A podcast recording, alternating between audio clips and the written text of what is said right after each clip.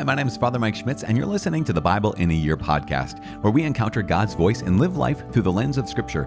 The Bible in a Year podcast is brought to you by Ascension. Using the Great Adventure Bible timeline, we'll read all the way from Genesis to Revelation, discovering how the story of salvation unfolds and how we fit into that story today. It is day one of our Messianic checkpoint, which means it's day 258 of the entire Bible in a year. We're reading today Matthew chapter 1 through 4. Just, ah, what a gift. And I, keep this in mind you may have up to this point. Um, the first chapter of, of Matthew begins with a genealogy, and you might have always heard the genealogy and and gone through it and thought, well, this is just these are a bunch of names. I have no idea who these people are, what their stories are. It says Babylonian exile, what's that? Well, you know that now, which is pretty phenomenal. So keep your ears attuned to that. We're also reading Proverbs chapter 18, verses 17 through 20. As always, the Bible translation I'm reading from is the Revised Standard Version, Second Catholic Edition. I'm using the Great Adventure Bible from Ascension. If you want to download your own Bible in a Year reading plan, you can visit ascensionpress.com slash Bible in a Year.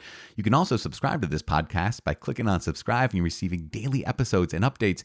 You'd also know that today is the Messianic Fulfillment Day. Also, you probably checked out out, or maybe you already listened to the intro to Messianic Fulfillment or the intro to Matthew with Jeff Cavins that we recorded, which was just, man, Jeff's awesome. And he has, there's so much, there's so much in the Gospels, so much in the entire Bible.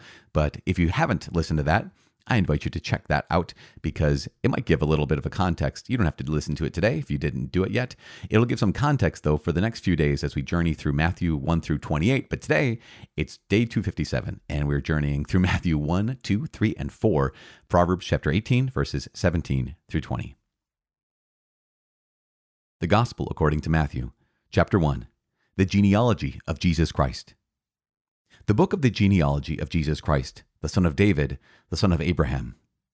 Abraham was the father of Isaac, and Isaac the father of Jacob, and Jacob the father of Judah and his brothers, and Judah the father of Perez and Zerah by Tamar, and Perez the father of Hezron, and Hezron the father of Ram, and Ram the father of Amminadab, and Amminadab the father of Nahshon, and Nahshon the father of Salmon, and Salmon the father of Boaz by Rahab, and Boaz the father of Obed by Ruth, and Obed the father of Jesse, and Jesse, the father of David, the king. And David was the father of Solomon by the wife of Uriah, and Solomon the father of Rehoboam, and Rehoboam the father of Abijah, and Abijah the father of Asa, and Asa the father of Jehoshaphat, and Jehoshaphat the father of Joram, and Joram the father of Uzziah, and Uzziah the father of Jotham, and Jotham the father of Ahaz, and Ahaz the father of Hezekiah, and Hezekiah the father of Manasseh, and Manasseh the father of Amos, and Amos the father of Josiah, and Josiah the father of Jeconiah and his brothers at the time of the deportation to Babylon. And after the deportation to Babylon, Jeconiah was the father of Shealtiel, and Shealtiel the father of Zerubbabel, and Zerubbabel the father of Abiud, and Abiud the father of Eliakim, and Eliakim the father of Azor, and Azor the father of Zadok, and Zadok the father of Achim, and Achim the father of Eliud, and Eliud the father of Eleazar, and Eleazar the father of Matthan, and Matthan the father of Jacob, and Jacob the father of Joseph, the husband of Mary, of whom Jesus was born, who is called Christ. So, all the generations from Abraham to David were 14 generations, and from David to the deportation to Babylon, 14 generations, and from the deportation to Babylon to the Christ, 14 generations. The birth of Jesus Christ. Now, the birth of Jesus Christ took place in this way. When his mother Mary had been betrothed to Joseph before they came together, she was found to be with child of the Holy Spirit. And her husband Joseph, being a just man and unwilling to put her to shame, resolved to send her away quietly. But as he considered this, behold, an angel of the Lord appeared to him in a dream, saying, Joseph, son of David, do not fear to take Mary your wife, for that which is conceived in her is of the Holy Spirit. She will bear a son, and you shall call his name Jesus, for he will save his people from their sins. All this took place to fulfill what the Lord had spoken by the prophet Behold, a virgin shall conceive and bear a son, and his name shall be called Emmanuel, which means God with us. When Joseph woke from sleep, he did as the angel of the Lord commanded him. He took his wife, but knew her not until she had borne a son, and he called his name Jesus. Chapter 2 the visit of the wise men. Now, when Jesus was born in Bethlehem of Judea in the days of Herod the king, behold, wise men from the east came to Jerusalem, saying, Where is he who has been born king of the Jews? For we have seen his star in the east and have come to worship him. When Herod the king heard this, he was troubled, and all Jerusalem with him. And assembling all the chief priests and scribes of the people, he inquired of them where the Christ was to be born. They told him, In Bethlehem of Judea. For so it is written by the prophet, And you, O Bethlehem, in the land of Judah, are by no means least among the rulers of Judah. For from you shall come a ruler who will govern my people Israel. Then Herod summoned the wise men secretly, and ascertained from them what time the star appeared, and he sent them to Bethlehem, saying, Go and search diligently for the child, and when you have found him, bring me word, that I too may come and worship him. When they had heard the king, they went their way, and behold, the star which they had seen in the east went before them till it came to rest over the place where the child was. When they saw the star, they rejoiced exceedingly with great joy, and going into the house, they saw the child with Mary his mother, and they fell down and worshipped him. Then, opening their treasures, they offered him gifts, gold and frankincense and myrrh. And being warned in a dream not to return to Herod, they departed to their own country by another way. The escape to Egypt. Now, when they had departed, behold, an angel of the Lord appeared to Joseph in a dream and said, Rise Take the child and his mother, and flee to Egypt, and remain there till I tell you. For Herod is about to search for the child to destroy him. And he rose, and took the child and his mother by night, and departed to Egypt, and remained there until the death of Herod. This was to fulfill what the Lord had spoken by the prophet Out of Egypt have I called my son. Then Herod, when he saw that he had been tricked by the wise men, was in a furious rage and he sent and killed all the male children in Bethlehem and in all that region who were two years old or under, according to the time which he had ascertained from the wise men. Then was fulfilled what was spoken by the prophet Jeremiah. A voice was heard in Ramah, wailing and loud lamentation. Rachel weeping for her children, she refused to be consoled because they were no more. The return from Egypt. But when Herod died, Behold, an angel of the Lord appeared in a dream to Joseph in Egypt, saying, Rise, take the child and his mother, and go to the land of Israel, for those who sought the child's life are dead. And he rose, and took the child and his mother, and went to the land of Israel. But when he heard that Archelaus reigned over Judea in place of his father Herod, he was afraid to go there, and being warned in a dream, he withdrew to the district of Galilee. And he went, and dwelt in a city called Nazareth that what was spoken by the prophets might be fulfilled. He shall be called a Nazarene. Chapter 3 The Preaching of John the Baptist. In those days came John the Baptist, preaching in the wilderness of Judea Repent, for the kingdom of heaven is at hand. For this is he who was spoken of by the prophet Isaiah when he said, A voice of one crying in the wilderness, Prepare the way of the Lord, make his paths straight. Now John wore a garment of camel's hair and a leather belt around his waist, and his food was locusts and wild honey. Then went out to him Jerusalem and all Judea and all the region about the Jordan, and they were baptized by him in the river Jordan, confessing their sins. But when he saw many of the Pharisees and Sadducees coming for baptism, he said to them, You brood of vipers, who warned you to flee from the wrath to come? Bear fruit that befits repentance, and do not presume to say to yourselves, We have Abraham as our father. For I tell you, God is able from these stones to raise up children to Abraham. Even now, the axe is laid to the root of the trees. Every tree, therefore, that does not bear good fruit is cut down and thrown into the fire. I baptize you with water for repentance, but he who is coming after me is mightier than I, whose sandals I am not worthy to carry. He will baptize you with the Holy Spirit and with fire. His winnowing fork is in his hand and he will clear the threshing floor and gather his wheat into the granary, but the chaff he will burn with unquenchable fire. The baptism of Jesus. Then Jesus came from Galilee to the Jordan to John to be baptized by him. John would have prevented him, saying, I need to be baptized by you, and do you come to me? But Jesus answered him, Let it be so now, for thus it is fitting for us to fulfill all righteousness. Then he consented. And when Jesus was baptized, he went up immediately from the water, and behold, the heavens were opened, and he saw the Spirit of God descending like a dove and alighting on him. And behold, a voice from heaven saying, This is my beloved Son, with whom I am well pleased. Chapter 4 The Temptation of Jesus. Then Jesus was led up by the Spirit into the wilderness to be tempted by the devil. And he fasted forty days and forty nights, and afterward he was hungry. And the tempter came and said to him, If you are the Son of God, command these stones to become loaves of bread. But he answered, It is written, Man shall not live by bread alone, but by every word that proceeds from the mouth of God. Then the devil took him to the holy city, and set him on the pinnacle of the temple, and said to him, If you are the Son of God, throw yourself down, for it is written, He will give his angels charge of you, and on their hands they will bear you up, lest you strike your foot against a stone. Jesus said to him, Again it is written, You shall not tempt the Lord your God. Again, the devil took him to a very high mountain and showed him all the kingdoms of the world and the glory of them. And he said to him, All these I will give you, if you will fall down and worship me.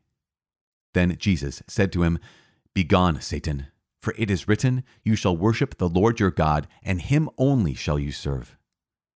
Then the devil left him, and behold, angels came and ministered to him. Jesus begins preaching in Galilee. Now, when he heard that John had been arrested, he withdrew into Galilee, and leaving Nazareth, he went and dwelt in Capernaum by the sea, in the territory of Zebulun and Naphtali, that what was spoken by the prophet Isaiah might be fulfilled. The land of Zebulun and the land of Naphtali, toward the sea, across the Jordan, Galilee of the Gentiles. The people that sat in darkness have seen a great light. And for those who sat in the region and shadow of death, light has dawned. From that time, Jesus began to preach, saying, Repent, for the kingdom of heaven is at hand. Jesus calls the first disciples. As he walked by the Sea of Galilee, he saw two brothers, Simon, who was called Peter, and Andrew, his brother, casting a net into the sea, for they were fishermen. And he said to them, Follow me, and I will make you fishers of men. Immediately they left their nets and followed him. And going on from there, he saw two other brothers, James the son of Zebedee, and John his brother, in a boat with Zebedee their father, mending their nets, and he called them. Immediately they left the boat and their father and followed him. Jesus ministers to crowds of people. And he went about all Galilee, teaching in their synagogues and preaching the gospel of the kingdom and healing every disease and every infirmity among the people. So his fame spread throughout all Syria and they brought him all the sick, those afflicted with various diseases and pains, demoniacs, epileptics, and paralytics, and he healed them. And great crowds followed him from Galilee and the Decapolis, and Jerusalem and Judea, and from beyond the Jordan.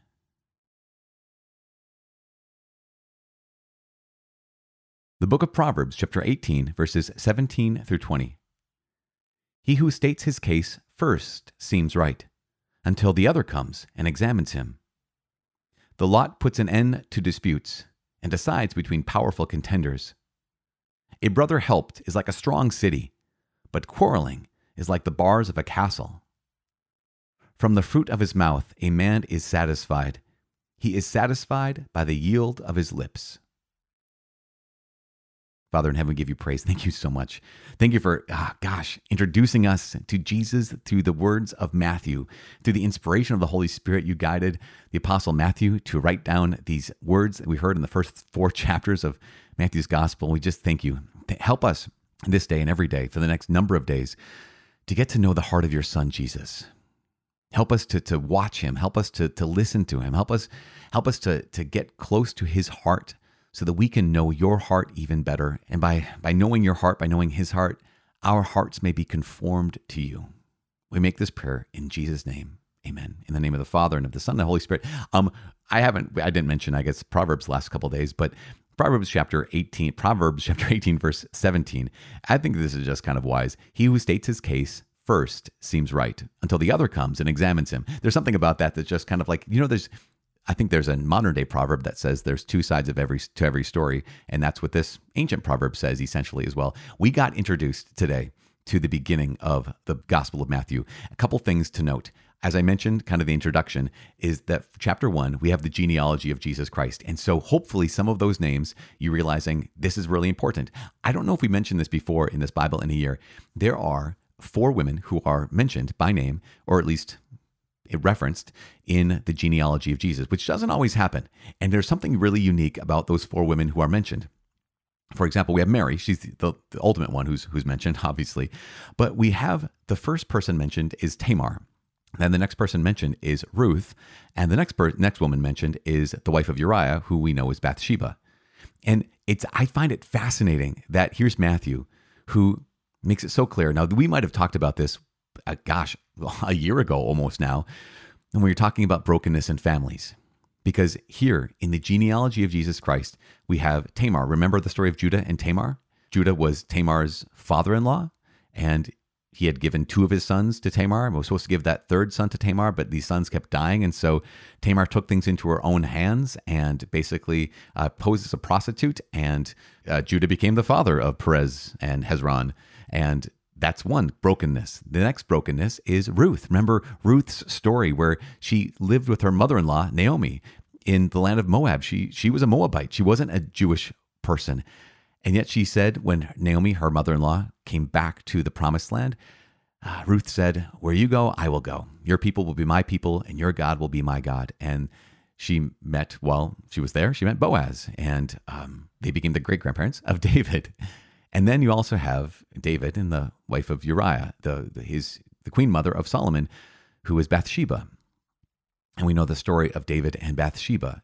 And so we have these three women who are mentioned here reveal stories of brokenness, and yet it's in that brokenness that Jesus is able to, and the Father, the, the Holy Spirit is able to do something incredible with the conception of Jesus Christ, the incarnation of Jesus Christ in time and any in in in this place. It's just just amazing. Just so I know we, we can go on and on.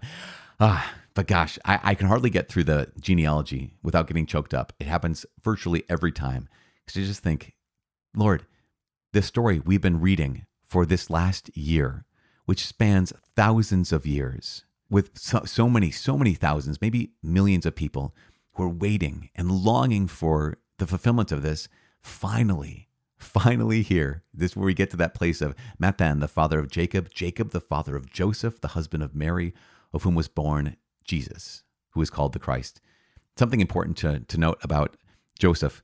So when Joseph found that Mary was pregnant, uh, even though they're betrothed, he knew he wasn't the father.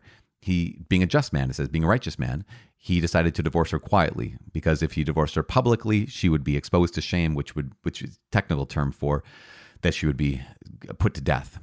Now you'd, you'd ask the question, okay, so why would why would Joseph do this? Now there are a number of theories. Uh, there maybe you even say there's three theories. One theory is that Joseph he thought that Mary was unfaithful to him and that he didn't want to see her killed, but he thought she was unfaithful.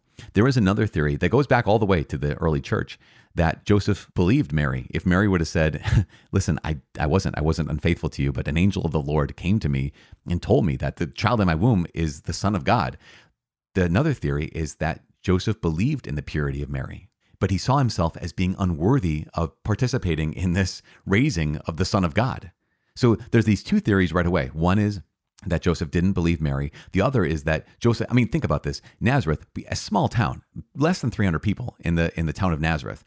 Joseph would know Mary and he would know everyone she knows or everyone she knew, but also he would know the character of Mary that this was a woman of virtue. This was a woman of purity. And believing her, he would think, I can't, I couldn't possibly, I could not possibly be the foster father of the Son of God. No, there's a, and, and again, going back to this, early church fathers, they, they write about both, they take both positions. One is that Joseph didn't believe, the other is that he did believe and thought he was uh, unworthy. There is a third theory, and the third theory is that Joseph believed Mary, but just didn't know what to do. Not that he felt uh, un- unworthy, but just I have no idea what to do. You can imagine his confusion. What do you do? Since he's a just man, yet he's unwilling to expose her to shame, where it's not a matter of, I, I believe her, don't believe her. It's a matter of, I want to follow the law, but at the same time, I believe this woman. And so what do we do? He divorces her quietly. So again, there's three theories, and no one knows. You might know in heaven. That'd be great. Um, but but we're moving on because then the angel of the Lord comes, appears to Joseph. Do not be afraid to take Mary, your wife, into your home, for this child is conceived of the Holy Spirit and you're going to be the, the foster father, basically. You're going to name him Jesus. Uh, Now, in chapter two, we have the story of the wise men, and and we have their their classic or the traditional gifts everyone would give to a baby: gold, frankincense, and myrrh.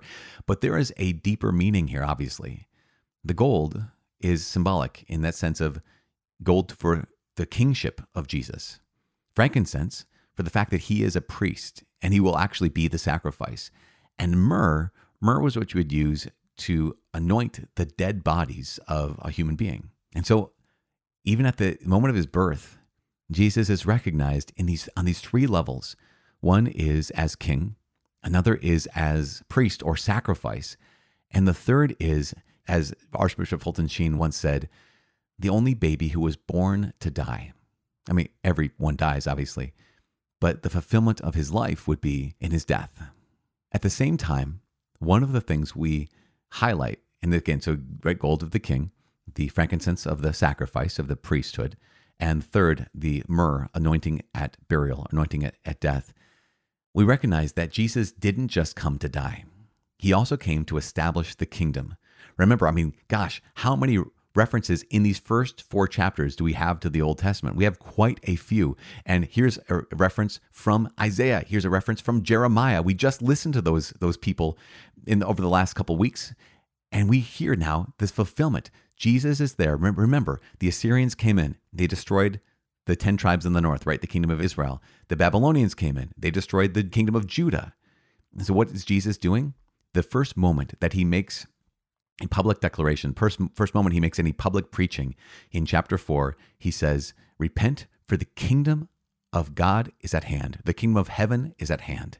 Remember, the kingdom Jesus is here to establish a kingdom. He's yes, he's here to ultimately fulfill all of this in his death. But he is also the king. And he's here to reconstitute the kingdom. And this is massively important. And we see this revealed by what? In what way? Well, remember, remember, you know now. You know the story, and you also know some of the geography. So what happens? Jesus begins his preaching, and where does he go? He goes to the north of the Sea of Galilee, to Capernaum by the sea, and Matthew points out, in the territory of Zebulun and Naphtali, saying, quoting the prophet, land of Zebulun, land of Naphtali, toward the sea, across the Jordan, Galilee of the Gentiles, people who sat in darkness have seen a great light. Why does he go there? Well, remember when the Assyrians came in from the north, the first tribes that they would annihilate would be the tribe of Zebulun and the tribe of Naphtali. So when Jesus is reconstituting the kingdom, remember the 12 tribes of Israel, where's he going to go? He goes to the place where all the destruction began in the first place. He goes to the land of Zebulun and the land of Naphtali. And what does he do? He says, The kingdom is here.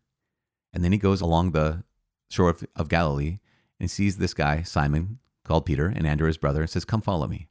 And he sees John and James, Come follow me.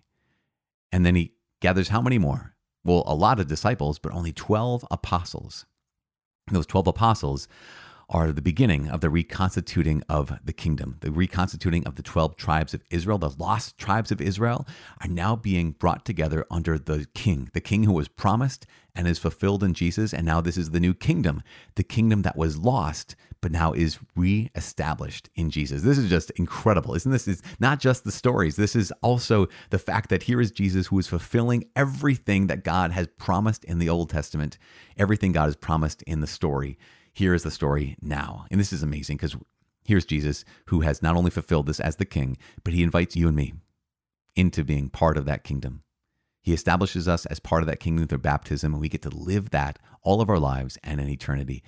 Ah, so give, give our hearts to him. Because remember what he said? He said, repent, so which means turn around, which means have a change of heart, a change of life, change of mind, change of actions. And so we repent and turn to the Lord, away from our sins and back to him that takes grace, of course, not just a, a strong will. It takes God's help.